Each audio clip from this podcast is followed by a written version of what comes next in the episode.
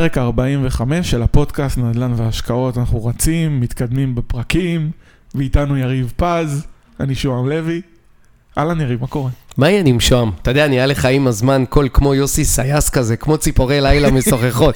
פעם היית אומר, שלום, שוהם לוי, ופתאום אתה, שלום, שוהם לוי, השעה מגוונים. 12 השעה 12 בלילה, ציפורי לילה משוחחות. אולי מישהו מאזין לנו בלילה, אז שיקשיב רגע למה שאני אומר.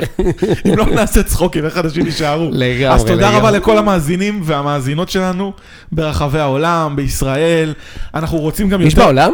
באמת? כן, כן, כן. באמת? בקנדה, אה, משוויץ גם היה. לא מאמין לך, באמת? בלגיה, צרפת. יואו! כן, היינו אפילו ברשימות של הפודקאסטים המואזנים, לפעמים בצרפת, לפעמים בכל מיני מדינות, גם בארצות, גם בארצות באמת? הברית לפעמים הגענו. יואו, מדהים, איזה יופי. כן, ב investing, תחת. קטגוריה investing, אנשים אה, מאזינים, מקשיבים. יואו, יפה, יפה.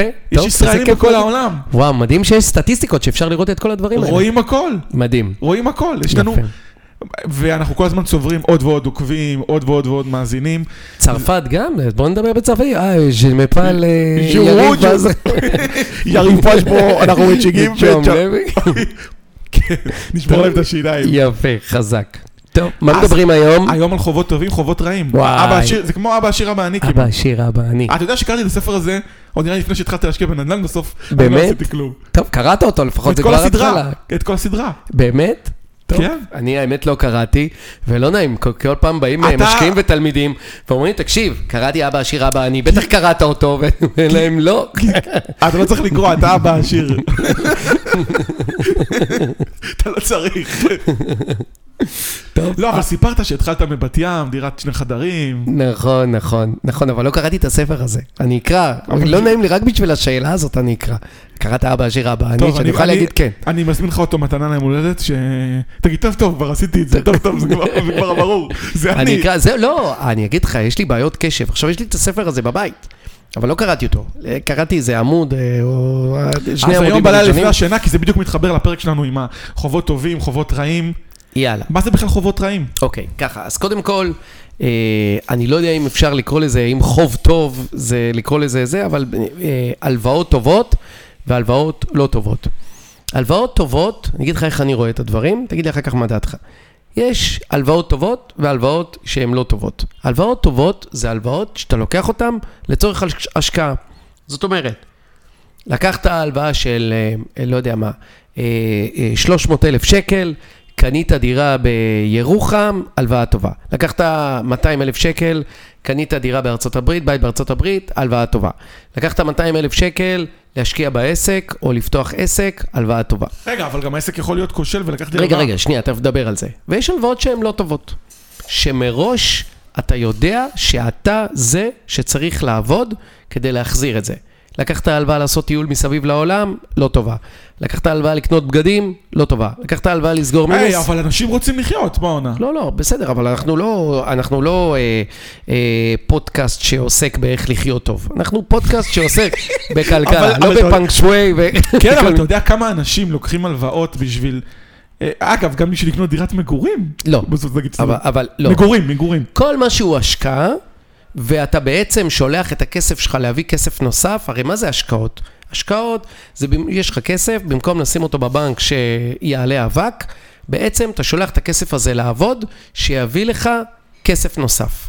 עכשיו, זאת אם אומרת, לקחת... אם זה חופשה, אם זה כל דבר שהוא... זה אחלה, זה nice to שהוא לא have. מניב לי הוא לא מניב. הכנסה, כן, זה חוב רע. נכון, בדיוק מה שהאבא שיר אמר. נכון. הוא אמר את זה? כן. יפה. אתה רואה, לא צריך לקרוא, חסכת לי היום בלילה, אני אעשה דברים אחרים. בכל- מקרה, מה- זה- זה הלוואה שהיא טובה. הלוואה שהיא טובה, היא מחזירה את עצמה, הלוואה שהיא לא טובה, אתה מחזיר אותה. ובעצם אתה יוצר לך בור. זה אחלה שאתה טס לחו"ל, זה אחלה שאתה קונה בגדים, זה אחלה שאתה עושה, מחליף אוטו, הרי אוטו, תבוא ותגיד, בוא, אני רוצה לקנות אוטו אבל במיליון הנה, תסתכל שקל. על המכוניות על הכביש, כל המכוניות חדשות, ועיני לא צרה. הרבה או בליסינג, או לוקחים הלוואה. בסדר? מי יש לו היום אה, 200 אלף שקל בשביל לקנות אוטו, והרבה רוצים אה, לנסוע בג'יפ? תראה, זה דיון אחר, האם האנשים חיים פה ברמת חיים כפוי, כפי שהם אה, אמורים לחיות, או מעבר, אבל אבל בגלל אם זה לא גם... אתה מרגיש מסכן, אתה נראה עני. נכון. אבל בגלל זה גם אנשים מאוד מאוד uh, טרודים בהלוואות שיש להם, וכל היום הם עסוקים בלגהץ עוד הלוואה ועוד הלוואה ולפרוס אותה ועוד תשלומים ולקחת עוד הלוואה ולקנות פה ולקנות את האייפון החדש ולקנות מחשב וטאבלט ולטוס לחו"ל, מזל ששדה תעופה סגור, אז כאילו אנשים קצת... חסכו קצת, הוציאו את זה בסופר, מה קרה לך? נכון. אבל בכל מקרה, אלו הלוואות שהן טובות ואלו הלוואות שהן לא טובות. בסדר? עכשיו, גם בהלוואות שהן טובות, אתה צריך להיות זהיר. למה? כי כמו שאמרת מקודם, אתה יכול לאבד את הכסף שלך. זאת אומרת שאם עכשיו אני לוקח סתם 300 אלף שקל כדי לפתוח סניף של בית קפה. ב-300 אלף שקל האלה, אם הבית קפה הזה יצליח, וואו, איזה יופי, החזרתי את ה-300 בריבית דריבית ויישאר לי גם עודף. אבל יכול להיות מצב שפתחתי בית קפה ב-300 אלף שקל, ולא רק שהפסדתי את ה-300 אלף שקל, הפסדתי גם הרבה מעבר. אתה יכול לצאת, לסגור עסק ולצאת עם חוב של מיליון. חשמל, מים, ארנונה, ציוד, מלאי, עובדים, רואי חשבון, מס הכנסה, מע"מ, ביטוח לאומי, אתה יכול לצאת עם חוב הרבה יותר גדול. אז זאת אומרת שגם כשאתה לוקח את ההלוואות לצורך שהוא חיובי, קרי השקעה, אתה צריך לעשות את זה בצורה זהירה. נדל"ן אגב, זה אחד התחומים המאוד מאוד זהירים, ולכן גם הבנקים אוהבים לתת לזה מינוף מאוד מאוד גבוה. למה? בגלל שיש לי בטוחה? הבטוחה היא טובה. אתה לא יכול לקנות דירה בישראל ויום אחד היא לא שווה כלום. או שתפסיד את הבטוחה הזאת ותהיה חייב עוד כסף. אבל יכול להיות ריקה, יש גם שכונות נטושות בארצות הברית שהיה את המשבר, זה תרחיש שהוא אפשרי. קודם כל... גם בחיפה יש בתים נטושים, גם אתה יודע. חשוב, חשוב, אה, חשוב להגיד שכל הלוואה, יש בה אלמנט של סיכון. זה, זה לא כוכבית קטנה, זה כוכבית... בטח, כשאתה שומע ברדיו, אומרים לך, הלוואה כפופה לתנאי הבנק, זה דיסקלמר שהוא יותר ארוך מהפרסומת. נכון, בדיוק. גם פה, כשלוקחים הלוואה, זה סיכון, בסדר? אתה יודע, אילן בן דב, נוחי דנקנר, כל הפישמן, כל הטייקונים הכי אה, גדולים, הם בעצם לקחו המון המון המון הלוואות טובות, אבל בסופו של דבר הם השקיעו את זה בעסקים שלאו דווקא הם הניבו את הכסף הזה. זו הבעיה, סתם שתדע, אם תיקח את אליעזר פישמן, שעשה את פשיטת הרגל הגדולה ביותר בהיסטוריה, הוא עשה השקעות שהם אה, הפסידו לו המון כסף. כי לא היה לו הלוואות שישרתו את החובות בשוטף. נכון, תראה, לא הוא הימר, הוא הימר נניח על, ה... על, על הלירה הטורקית, שהוא הפסיד שם איזה מיליארד, ועוד הרבה uh, טייקונים, uh, קח את אילן בנדוב. אילן בנדוב, מה הוא עשה? אילן בנדוב היה יכול להיות גאון. הוא קנה את פרטנר, בדיוק, אבל כחלון דפק לו בארז. בדיוק, הוא קנה את פרטנר בחמישה מיליארד שקלים. ארבעה וחצי מיליארד שקלים הוא הביא מהמוסדיים ומההלוואות ומהבנקים, ועוד 500 מיליון הוא הביא מחברים שלו. אבל המכונה הזאת... רגע, רגע, שנייה, שנייה. והוא הביא 500 מיליון מהזה. הוא קנה את זה ללא הון עצמי. עכשיו תראה, אם פרטנר הייתה משגשגת ואנשים היו ממשיכים לשלם 500, 600, 700 שקל לחשבון טלפון כמו היום, הוא היה נחשב גאון. למה? כי הוא החזיר את החמישה מיליארד מהכסף של האנשים, והוא היה היום, היה לו הרבה יותר כסף. הוא בנה על זה שהמחירי סלולר יישארו אותו דבר, בדיוק, בא כחלון, כמו שאתה אומר, ריסק. את המחירים, ובסופו של דבר הוא היה צריך, לא היה לו כסף להחזיר את כל ההלוואות שהוא לא לקח. לא היה לו תזרים מזומנים שישרת את החוב, אז אם אתה כבר מדבר על הלוואה טובה, אם אני לוקח הלוואה טובה, התזרים מזומנים צריך להיות ברמת ודאות מאוד גבוהה, שיוכל לשרת את החובות ולפרוע אותם לשנים ארוכות. נכון. וגם אם קורה איזושהי בעיה, שאני אוכל נגיד להקפיא את התשלומים, ואני אוכל למכור את הנכס ולסגור את החוב, או... נכון. כל, כל... אם, אם תיקח גם את, אה, את אה, נוחי דנקנר. ההסתבכות שלו... אותו דבר, הוא בנה פירמידה, נכון. שהוא מושך ממנה דיבידנדים. והוא בנה על סלקום. הוא בדיוק אותו לא, דבר. לא, לא רק סלקום, אבל עוד חברות, על סלקום. חברות, גם שופרסל. נכון, הוא בנה על הרבה חברות, אבל סלקום התרסקה המניה, והוא הגיע למצב שהוא צריך לעשות כל מיני הנפקות לשל... חברים, לשלם... ולעבור על החוק וכולי וכולי. בסופו של דבר הוא שילם את חובו לחברה, אבל זה התחיל, חלק גדול מזה, התחיל, שוב, לפי, לפי פרסומים זרים, לא זרים. נראה לי הם מתקשרים אלינו אחרי הפרק. וואי וואי. אז, אז רק נגיד להם שאנחנו אוהבים אותם, ואנחנו משתמשים בדוגמה שלהם בשביל ללמד את האנשים, וחלילה אין לנו אה, נגד אף אחד מהדוגמאות שום דבר, וגם הם בטח אה, למדו מהמקרה של עצמם, והיום הם אה, עושים לעצמם שיעורי בית. אז נכון. הרעיון הוא... גם מינוף יתר הוא בעייתי. הרעיון הוא לקחת מינוף בשביל נכס שיכול לייצר איזשהו תזרים, איזושהי, איזשהו רווח יותר גבוה מהלוואה. וככה להחזיר אותה ולהרוויח. נכון. אנחנו גם לא מדברים על, אה, נתנו דוגמאות על אנשים שלקחו מיליארדים כדי להמחיש את הנפילה הגדולה מבניין רב קומות ללמטה. אנחנו פה מדברים על הלוואה של 300-400 אלף שקל, לא שזה לא כסף, אבל זה בטח לא מיליארדים, אבל זה גם לא להשקיע את זה ב- בכל מיני אפיקים מאוד מאוד מסוכנים, כמו לירה טורקית או כל מיני כאלה, אלא בסך הכל שנייה, בדירת מגורים, מ- מטח בסך הכל מורכב. בדירת מגורים שמניבה כסף. אין בעיה, זה לא חייב להיות רק דירת מגורים, זה יכול להיות גם עוד נכסים אחרים, עוד השקעות אולי אלטרנטיביות, אולי אפיקים כאלה שמייצרים לך תזרים ובטוחות ברמה מספיק גבוהה, וגם היכולת, אה, אני חושב, אה, שההלוואה לא תחנוק אותך מבחינת אה, החזרים גבוהים. נכון, תראה, מכיוון שאני מבין רק בנדל"ן, ואני לא מבין בהשקעות אלטרנטיביות אחרות, אז אני יכול להעיד רק על נדל"ן. על נדל"ן, אתה, אתה, אתה איש יותר של שוק ההון, אז אתה תיתן לנו את הדוגמאות שלך, אבל בגדול, כשאתה קונה אה, השקעה, דירת מגורים, בית, whatever, בעצם המחירים ברוב המקרים יעלו, ואם הם יורדים אתה לא מפסיד, כי אם אתה, אה, המחירים יורדים אתה פשוט לא מוכר את הנכס. גם אם אה, אה, המחירים יורדים, הדייר לא יבוא ויגיד לך, תשמע, הנכס ירד, הוא כבר לא שווה 500 אלף שקל, הוא שווה 400 אלף שקל, אז אני עוזב את הדירה. לא, זה לא יקרה. הנכס ימשיך להניב כסף, ובעצם לשרת את החוב, את ההחזר החודשי. אם לקחת כסף עכשיו, 400 אלף שקל, ולשים על לירה טורקית, או על מניה של טבע, מאוד או מאוד דברים מסוכנים. כאלה, או מניה של טבע, או לא יודע מה, ביטקוין, או כל מיני דברים כאלה, א', אני לא מבין בזה, ב', אני חושב שזה הרבה יותר מסוכן מאשר נדל"ן. אתה חושב אחרת? תראה, קודם כל אה, נת- נתייחס לעניין של מטח, מטח ומטבעות. השקעה במטבעות היא בין ה- הכי מסוכנות, הכי מסוכנות שיש, אתה גם יכול להרוויח, אבל פה אין לך גם נכס שהוא מניב, אלא זה רק הימור. ואח... של עליות וירידות, נכון? כן, ואחרי זה זה מניות. יש לך גם מניות שמשלמות דיבידנד למשל, שכל רבעון הן משלמות דיבידנד, ואז זה יכול לעזור לך להחזיר את ההלוואה, ובכל מקרה זה, כמעט, זה כמו דירה. העניין הוא שהיום המחירים של המניות גבוהים, ושיעור הדיבידנד מתוך ההשקעה הוא נמוך. הוא אחוז, שני אחוזים. אה, אז זה, זה מהבחינה הזאת. אז הכי מסוכן בעיניי זה מטבעות. אבל אה, עוד דבר חשוב זה להקביל את אה, טווח ההשקעה ואת תזרים המזומנים לפירעון ההלוואה. וככה, ולייצר לעצמך מרווח, וגם דיברנו על זה באחד הפרקים הקודמים. כן. אם יש לך מרווח וההחזר הלוואה של קרן וריבית הוא יותר נמוך מהתזרים מזומנים שמניב לך הנכס, זה המצב הכי טוב שיכול להיות, אבל ברוב המקרים זה לא ככה, כי אתה צריך לקחת הלוואה לטווח מאוד מאוד ארוך. נכון. תראה, אם אתה נניח אה, לוקח, אה, אה, בוא נגיד אה, דירה ששווה 400 אלף או 500 אלף, בכוונה דרך אגב אני מדבר רק על ישראל כרגע ולא על הברית, כי הברית זה קצת יותר ריסקי. בסדר? אז בוא נתרכז רגע בישראל. אם אני לוקח עכשיו 400 אלף שקל, 100% מימון, 100 אלף אני לוקח דרך הלוואה, דירה ראשונה, אנשים שאין להם דירה, 100 אלף לוקח הלוואה לטווח רחוק. אתה יודע, ראיתי שבבנק ירושלים, אה, אה, בתשעה מיליון, אה, בבנק יהב, אה, נותנים הלוואות גם לעשר שנים. ואז בעצם לא, אתה יש, יכול... יש עוד בנקים שנותנים לעשר שנים. גם אם אתה פותח חשבון בבינלאומי או בכל מיני... אה, אוקיי. גם לנו, אגב, יש שיתוף פעולה עם הבנק הבינלאומי שנותנים למשקיעים שלנו, אבל פה אנחנו מדברים על בנקים שאתה בא חדש, לא דרך מישהו, לפחות זה מה שהם צועקים כן, בפרסום יש לך שלהם. גם פרסום, אה, אוקיי. הלוואת התארגנות ל-12 שנים. יפה.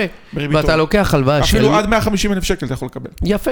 אתה לוקח הלוואה 100 אלף שקל להון העצמי, ואחר כך את ה-300 אלף שקלים אתה לוקח משכנתה אה, לרכישת הנכס, בעצם קנית בית ב-400 אלף שקל בלי הון עצמי בכלל. הבאת כסף, בלי, קנית בית בלי להביא כסף בכלל.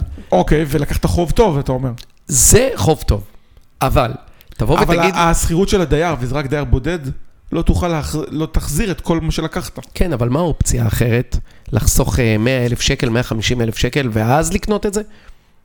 אתה מתקדם יותר לאט, אני מסכים אתה איתך. מתקדם יותר לאט. אה, בסדר, אבל אה, בוא נגיד, בוא נלך למקרה מה ההבדל אם אתה חוסך 100 אלף שקל ושם את זה כמקדמה, או שאתה משלם את ה-100 אלף שקל כן, אבל במהלך הזכרת השנים? את דנגנר ופישמן, אם חלילה הדייר לא משלם, המגדל קלפים שלך קורס מהר. כן, אבל אתה- בוא לא נשכח שהמגדל קלפים האלה, קודם כל, מי שלא ישן בלילה בגלל ההלוואה, זה לא מתאים לו. עוד שוט- עוד disclaimer, עוד נקודת כוכבית. השינה, חוזרים לזה כל הזמן. כן, אם אתה לא ישן בלילה וזה, אז אם צריך עכשיו לסדר את הבוילר וזה עולה לך 1,800 שקל בוילר, וגם הדירה עומדת ריקה, ועכשיו ה-3,000 שקל יהרגו לך את החיים, אז זה לא מתאים. אבל בגדול, הדיון זה האם הלוואות זה דבר טוב או דבר לא טוב. כמובן, זה נוגע על 90% מהמקרים, לא על 100% מהמקרים. לגבי ה-10% האלה, השטח האפור הזה, אנשים צריכים לדעת שהלוואות זה דבר מסוכן, לא תמיד יש דיירים, לא תמיד משלמים, לא תמיד אין, אין מצב שאין תיקונים, תמיד גם יהיו תיקונים וצריך לקחת את זה בחשבון. אבל לדעתי זה הרבה יותר עדיף מאשר לקחת, תראה, הריביות היום כל כך נמוכות, מעולם הריביות לא היו כאלה נמוכות.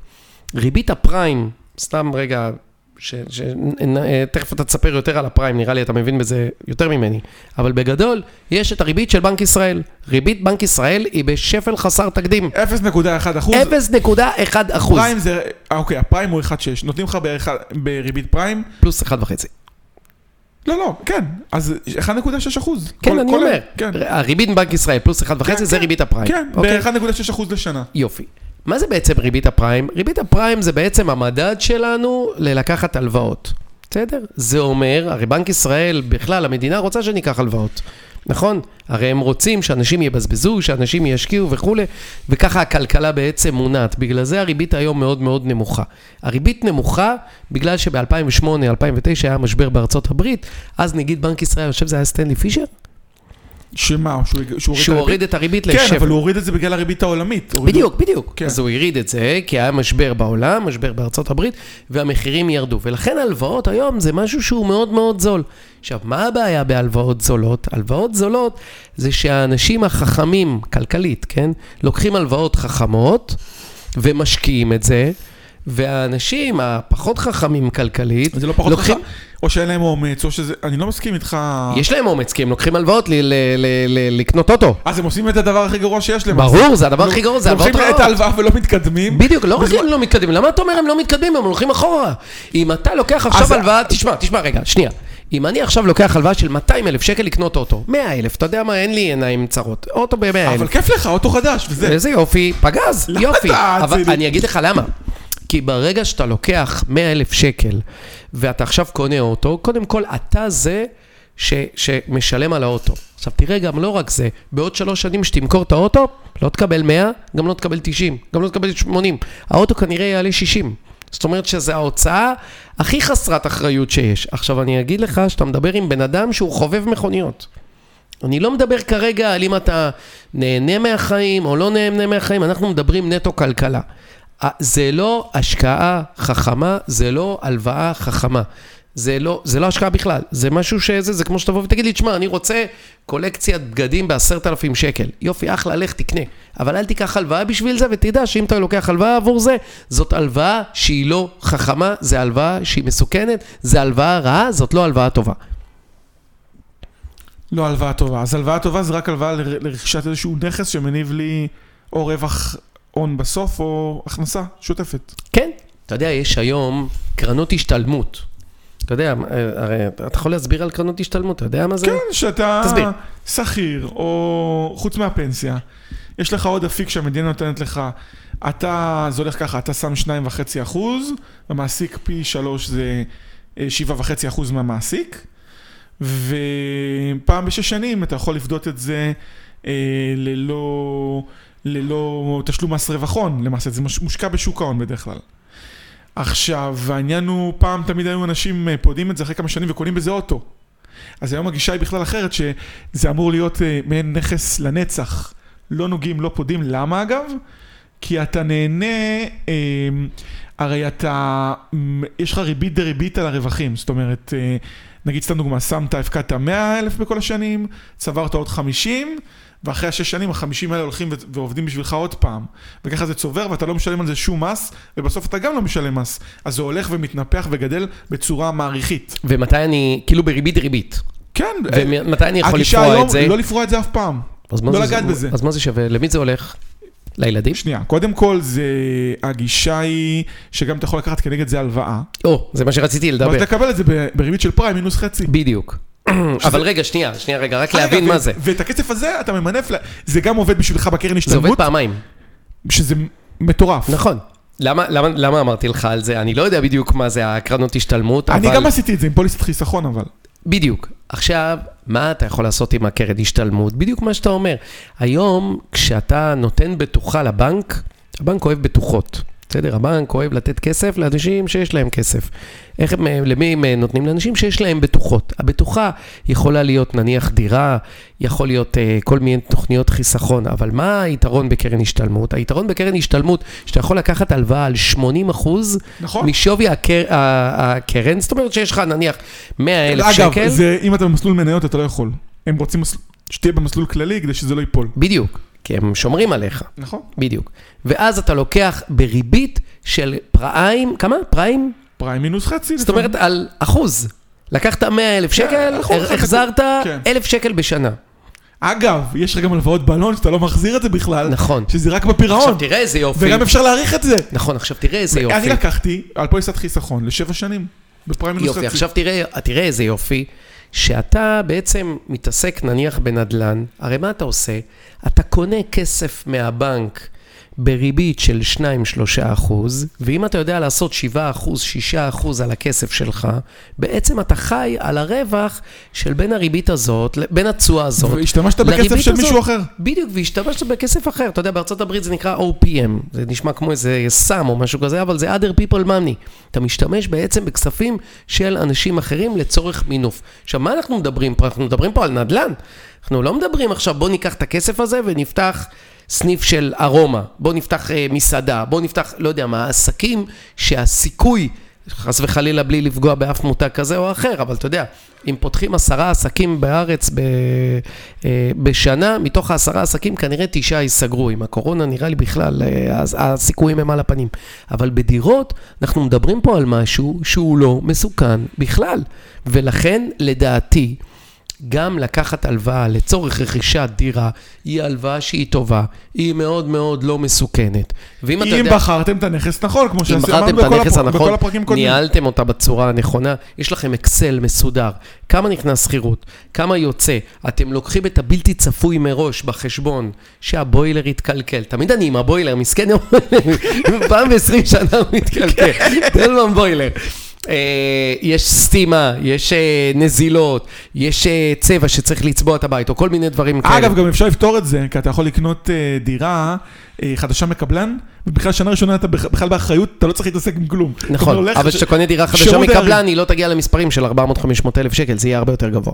אין בעיה, אפשר לעשות גם מספרים יותר גדולים. לא, במספרים יותר גבוהים, ההחזר החודשי, הוא יהיה הרבה יותר בוא גבוה מאשר ההלוואה. נניח יש לי חצי מיליון שקל, אני פעם התלבטתי לקנות אה, דירה להשקעה בנתיבות, בסוף לא קניתי, אה, בסוף לא לא קניתי את זה. אה, התלבטת הרבה אם לקנות ולא. נכון? בגלל זה אתה בפודקאסט הזה. כן, כן. דרך אגב, העירו לי אנשים, סתם שתדע, אנשים אמרו לי שבפרקים האחרונים אתה פחות סקפטי. אז הנה, אני סקפטי. כן. יופי, תמשיך. אני- סקפטי. מה, שם פעם היה מחזיר לך, היה אומר לך, פתאום. אני סקפטי. טוב, הנה, נניח. עכשיו בהשקעה נכון, הראשונה, נעשה גם תמונה שיראו שאתה סקפטי. הנה אני אגיד לך, בהשקעה הראשונה נפלת על דייר ששנה שלמה לא משלם שכירות, לא הצלחת להשכיר, אתה עכשיו בבור וצריך לשלם את ההלוואה בעצמך. או. יופי, ככה המאזינים אוהבים אותך. לא, אבל זאת האמת, זה יכול לקרות. זה לא יכול לקרות. אבל מזה מזה רוב המאזינים מפחדים, שזה הם לא עושים את זה. אבל לא יהיה לך שנה שהדייר לא משלם. תוך שלושה, ארבעה חודשים הוא כבר לא יהיה. אז בוא נדון בשלושה, ארבעה חודשים האלה. סליחה, או זה או לא הצלחת להשכיר, או... זה הפחד, יופי, יופי, יופי. זה רגע, הפחד רגע. בלא לעשות, זה רגע, הפחד. יפה. בוא נעבור אחד-אחד. טוב? בוא נעבור בזה שלא הצלחתי רגע, רגע, להזכיר. רגע, אני איתך- רגע, אל תקפוץ. בסדר, אני איתך באותו מקרה. לא משנה, או שלא הצלחת להשכיר, לא, רגע, בוא נדון על כל לא אחד. אני- אתה תגיד אחד ואני אענה על זה. לא או או או. יש לנו בעיות קשב. אל תיתן לי ארבע דוגמאות ואני אענה עכשיו יאללה, רק. דייר לא משלם, דייר. אף אחרי ארבעה חודשים, נו. יופי. קודם כל, אם דייר לא משלם, אה, אה, תוך שלושה, ארבעה רגע, חודשים... אבל אני אגיד לך, הוא גם עושה נזק בבית, אל תשכח. יפה. תוך שלושה, ארבעה חודשים, אתה מוציא אותו מהבית. אני אגיד לך מה הפתרון שלי על זה. אבל אתה? מוציא על זה כסף להוציא אותו מהבית. נכון, נכון, נכון. כשאתם לוקחים הלוואה, תראו שיש לכם בחשבון הבנק, אמיתי, שכירות לחצי שנה. זאת אומרת, תיקח בחשבון שיש לכם מקדם ביטחון של חצי שנה. רגע, זה זאת יכול אומרת, להיות שנייה, גם, שנייה, שנייה. שיש לכם עוד אפשרות לקחת עוד הלוואה נוספת. לא, ואתם לא, לא, לא, לא, לא. לא. בוא. למה? זה יכול להיות גם מסגרת אבל אשראי. אתה סקפטי לא נגד הלוואות, אז אתה לא, אומר להם, בוא עוד הלוואה. שנייה. אתה עונה את התשובה שלי. אני הנה, אענה תשובה יותר טובה. אבל אם יש לי מסגרת אשראי של 100 אלף שקל אה, להיכנס למינוס, אז יש לך? מסגרת אשראי של 100 אלף שקל, כזה נראה, אתה לא כזה בן אדם פחדן שמפחד, ירד לך 2,000 שקל בחודש. אבל אם, רגע, אה, נהיה רגע רציניים, כשאתה לוקח הלוואה, תצא מנקודת הנחה שבחשבון הבנק שלך יש כסף עבור שישה חודשים קדימה, תמיד. זאת אומרת, שאם ההחזר החודשי הוא 2,000 שקל, תדאג שיש לך 12,000 שקלים בדיוק למקרה שאתה דיברת. בסדר? אז זה המקרה שהדייר לא משלם. יש לך את הכסף בחשבון הבנק, אתה עדיין ישן בשקט. מעולה. זה המקרה הראשון. מקרה שני, שאמרת, הדירה לא מושכרת. תשמע, שוהם, אני אגיד לך כזה דבר. אני משקיע בנדל"ן בערך משנת 2007. אבל זה אתה, כי אתה מקצוען. לא קשור, לא נולדתי מקצוען. לא נולדתי. אבל בן אדם גם צריך לא ללמוד את נולדתי זה. להורים ש... לא, הוא בא רגע, בפחדים. רגע, רגע, רגע, שנייה, אנחנו נדבר על הפחדים האלה. אני אומר לך שאין דירה במדינת ישראל שלא מושכרת. למה? בחיפה יש דירות נטושות. אין כזה דבר, אין חיה כזאת. אתה בעצמך יודע שבחיפה... אם יש, לא, רגע, שנייה, אל תשים לי מילים בפה. זה נראה כאילו אנחנו מחוץ לפוסטרס מת- מסתודדים על זה שיש דירות נטושות, ועכשיו בפודקאסט אני אומר שאין דירות נטושות. אז אני אומר לך, שגם אם יש דירה שהיא לא מושכרת, כנראה, א', המחיר גבוה מדי, או ב', הדירה לא נראית מספיק טוב. זה אומר שאו א', תוריד את המחיר, או ב', תעשה איזה משהו בדירה שהיא תהיה מספיק אטרקטיבית. אם הדירה היא במחיר הנכון והיא נראית במצב הנכון, במצב הטוב, הרגיל שהיא אמורה לראות, להיות, אין סיבה שהדירה הזאת לא תהיה מושכרת. אני מוכן לדון על הרבה דברים, אבל בואו לא נדון על אפשרות שמחר תקנה דירה ויפול עליה פצצת אטום דווקא עליך. בואו נדון על דברים שהם הגיוניים. אין חיה כזאת, דירה שהיא לא מושכרת. אין כזה דבר. כנראה המחיר לא מתאים. אני אומר לך, אצלנו יש לנו אה, דירות, אין חיה... אה, יש תקופות של חודש פה, חודש שם, שדייר יוצא ועד שנכנס דייר חדש, זה כן. אבל דירה עכשיו לא מושכרת במשך שנה, אין חיה כזאת. אוקיי, אין חיה כזאת. אז... אה, אז אמרנו, חצי שנה הפסדתי שכירות, ואחרי חצי שנה אני מזכיר אותה. כן, אבל זה גם לא יהיה חצי שנה. אני אומר לך, הזמן הכי רב זה חוד... חודשיים. יופי, ואם אני פחדן, עדיף לי לחתום חוזה לשלוש שנים? קודם כל, חוזה ארוך טווח זה תמיד דבר טוב. כי זה נותן לך ביטחון לזמן רב או יותר. ואוקיי, ו... אה, ואם הבן- אבל כשאתה, אני, כשאתה לוקח גם את ההלוואה, אז אתה צריך לדעת, לפני שאתה לוקח את ההלוואה, מה ההחזר החודשי ומה השכירות שאתה תקבל באותה דירה. בסדר? הרי אתה צריך לדעת, מה, זה כמו עסק. אתה- כשאתה עושה חישוב תוכנית עסקית, אתה עושה תוכנית עסקית לעסק, מה אתה עושה? מה ההוצאות שלי ומה ההכנסות שלי, וכמה זה פחות זה. טוב, אז דנו על זה, אז בסדר, אז בדירה, אם אני ממנף אותה ב-100%, אז יהיה לי עוד 1,000 או 1,200 שקל בחודש אני מוציא מהכיס שלי, ולאט לאט אני מתקדם, הדייר משלם את בדיוק. השכירות, אני משלם לבנק, בדיוק. הערך החוב הולך ויורד, וזה חוב טוב. נכון, מחירי הנדל"ן אמורים לעלות. בניגוד, בניגוד לאוטו שביום שקניתי אותו, הערך שלו צנח ב-20%. נכון. לא רק זה, גם שנה אחרי הוא ירד, ושנה אחרי, ושנה אחרי, ולא רק זה, אתה גם משלם כסף להחזיק אותו. עכשיו, אני לא אומר תיסעו באוטובוסים. אני לא, גם אני לא הולך ב, ב, ברגל, אני נוסע בלי עין הרע באוטו מצוין. אממה, בתור השקעה, אנחנו מדברים על השקעות, אנחנו פודקאסט של השקעות. אוטו זה עוד לא השקעה. לקחת הלוואה לאוטו, זה אחלה, אבל תדעו שזו הלוואה שהיא לא טובה. מי שמשרת את החוב זה אתם. לעומת הלוואות שהן טובות, אגב, אתה יודע, יש דיון האם לימודים זאת הלוואה טובה או לא, או, זו נקודה מאוד מעניינת. נכון. או, הבאת פה. נכון? כי מצד לפי אחד... דעתי כן, כי זה, יש לך תשואה להשכלה גבוהה. מה שנקרא. בדיוק. כי אם אתה לוקח את הכסף, אתה בעצם, אתה השקעה של עצמך, ואחר כך בזכות זה אתה גם אה, אה, אה, מכניס כסף בהתאם, אז בגדול זה אמור להיות הלוואה אני טובה. השקעתי על לימודים, אני יכול להגיד לך, 120 אלף שקל, עשיתי תואר ראשון בכלכלה, תואר שני, אבל מה, גם התואר ראשון בכלכלה הביא לי עבודה, כי עבדתי בתור מתרגל, אז דיברנו על זה. נכון.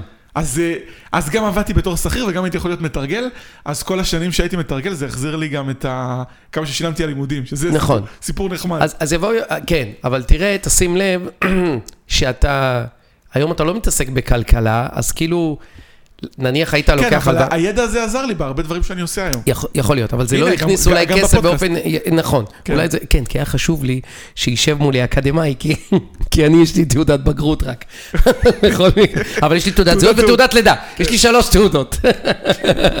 לא, אבל בכל מקרה, נכון, אם, אם אנשים משקיעים לימודים, בהחלט אפשר לבוא ולהגיד שזו הלוואה שהיא גם הלוואה טובה, כמובן, במידה ואתם בוחרים את המקצוע הנכון, או ש- ועובדים בו ומצליחים או בו. שמצאתם עבודה שהיא בתחום וההשכלה עזרה לכם. נכון.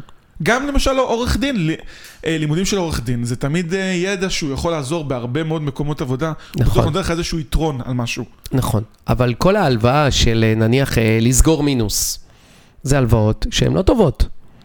ל- אה, הלוואה ואז של מה קורה? כל הוויזות, כל התשלומים, כל התשלומי הארנונות, זה גם... לשלם בתשלומים לא טוב, אתה אומר. לא, זה... תראה, אני, אני משלם בתשלומים, אבל אני יודע מראש שאלה הלוואות שהן לא טובות. רק אגב, שאנשים כשאתה ידעו. משלם אבל בתשלומים, אין לך שום ריבית על ההלוואה הזאת, אם כבר... לא, אתה- יש לך, ברור שכן. לא. מה אם אתה משלם עכשיו חשבון ארנונה, נו. ואתה עושה את זה בקרדיט? זה לא, ריביות מאוד לא מאוד קרדיט, גבוהות. אוי ואבוי. בתשלומים. אם, אם אתה יושב עכשיו, קונה מכונת כביסה, ואומר לו תן לי תשלומים, אתה לא משלם. אתה לא משלם. על נכון. קרדיט. לא קרדיט. נכון. לא, אני מדבר עם... אה, להפך, אתה מתממן על חשבון העסק שממנו קנית. נכון. לקחת, קיבלת ממנו הלוואה. נכון. בחינם. אנחנו, נכון, אנחנו מדברים פה על הלוואות שנושאות אה, ריבית, אה, זה, על זה אנחנו קוראים אה, הלוואות. אם אתם עכשיו משלמים חשבון ארנונה, הולכים, עזוב, לחנות, לקנות. שבוע שעבר היו, היה לילדים שלי אה, יום הולדת, קניתי בקרדיט, שזה בגדול, לקחתי הלוואה שהיא לא טובה. אוי, אתה לקחת הלוואה לא טובה. הנה. אני לוקח הרבה הלוואות שהן לא טובות. כל, כל השיפוצים נניח שאנחנו עושים אה, בדירות וכאלה, אני לוקח את זה דרך מימון, אה, אה, דרך מימון בנקאי, שמראש אני יודע שבזכות השיפוץ אני אוציא יותר בשכירות, שזה נחשב הלוואות שהן טובות. חשוב לדעת מה הטוב ומה ההלוואות הלא טובות. אם אני משפץ, אני משביח, אז אה, אני מע- מעלה את נכון, ערך הנכס. אז זה הלוואות טובות. כל התשלומים, בגדים, טיסות, מינוס, אה, אה, רכב, אה, פלאפונים. הלוואה אתה שלא יודע, מניב- כל האנשים שקונים אה, נניח אה, מכשיר אה, טלפון דרך המפעיל, הם משלמים את זה בסופו של דבר בריביות. כי זה. עסקת מימון. נכון. הם רק לא יודעים את זה. נכון, בגלל שלא קוראים לזה הלוואה. מכשירי חשמל, רהיטים, כל אלה זה הלוואות נוראיות, כי אתם בעצם קוראים לעצמכם בור, שמי שיכסה את הבור הזה זה אתם. וגם הריביות שהן מטורפות. אם, אם אתה בודק בדיוק מה הריבית, זה 12-13 אחוז. וואי, זה ריבית של ויזה, כל הריביות האלה הן ריביות מטורפות. לא, כשאתה קונה איזה מכשיר בליסינג, אפילו איזה ראוטר, איזה קושקוש כזה, זה מה שאתה עושה. כן. הכל משלם עליו ש... כל, הר... כל הזה זה בורות שאנחנו עושים לעצמנו, בור קטן פה, בור קטן פה, בור קטן פה. תראה, אם אתה לוקח משכנתה, זה הבור הכי גדול שיש, כי זה ההלוואה הכי ארוכה שיש לתקופה הכי ארוכה ב- בסכום הכי גבוה. אבל זה בור שבסופו של דבר הדייר, אם אתם לא קונים לעצמכם, הדייר מכסה. אגב, אם אתה לוקח משכנתה בדירה שאתה גר בה, זו גם הלוואה שהיא לא טובה. אתה זוכר שהיה לנו את הפרק הזה? זאת הלוואה שהיא לא טובה. אתה אמנם קונה זה מה שאמרתי לך נדל"ן- בהתחלה. נכון, אבל זה לא השקעה, כי אתה גר בה. אתה מכסה את הבור הזה. מצד שני, אתה משלם לעצמך את השכירות, אבל זה לנו את- הוויכוח הזה. כן, אתה זוכר? לא דיברנו שבוע אחרי. חסמתי אותך בוואטסאפ תקופה. כן.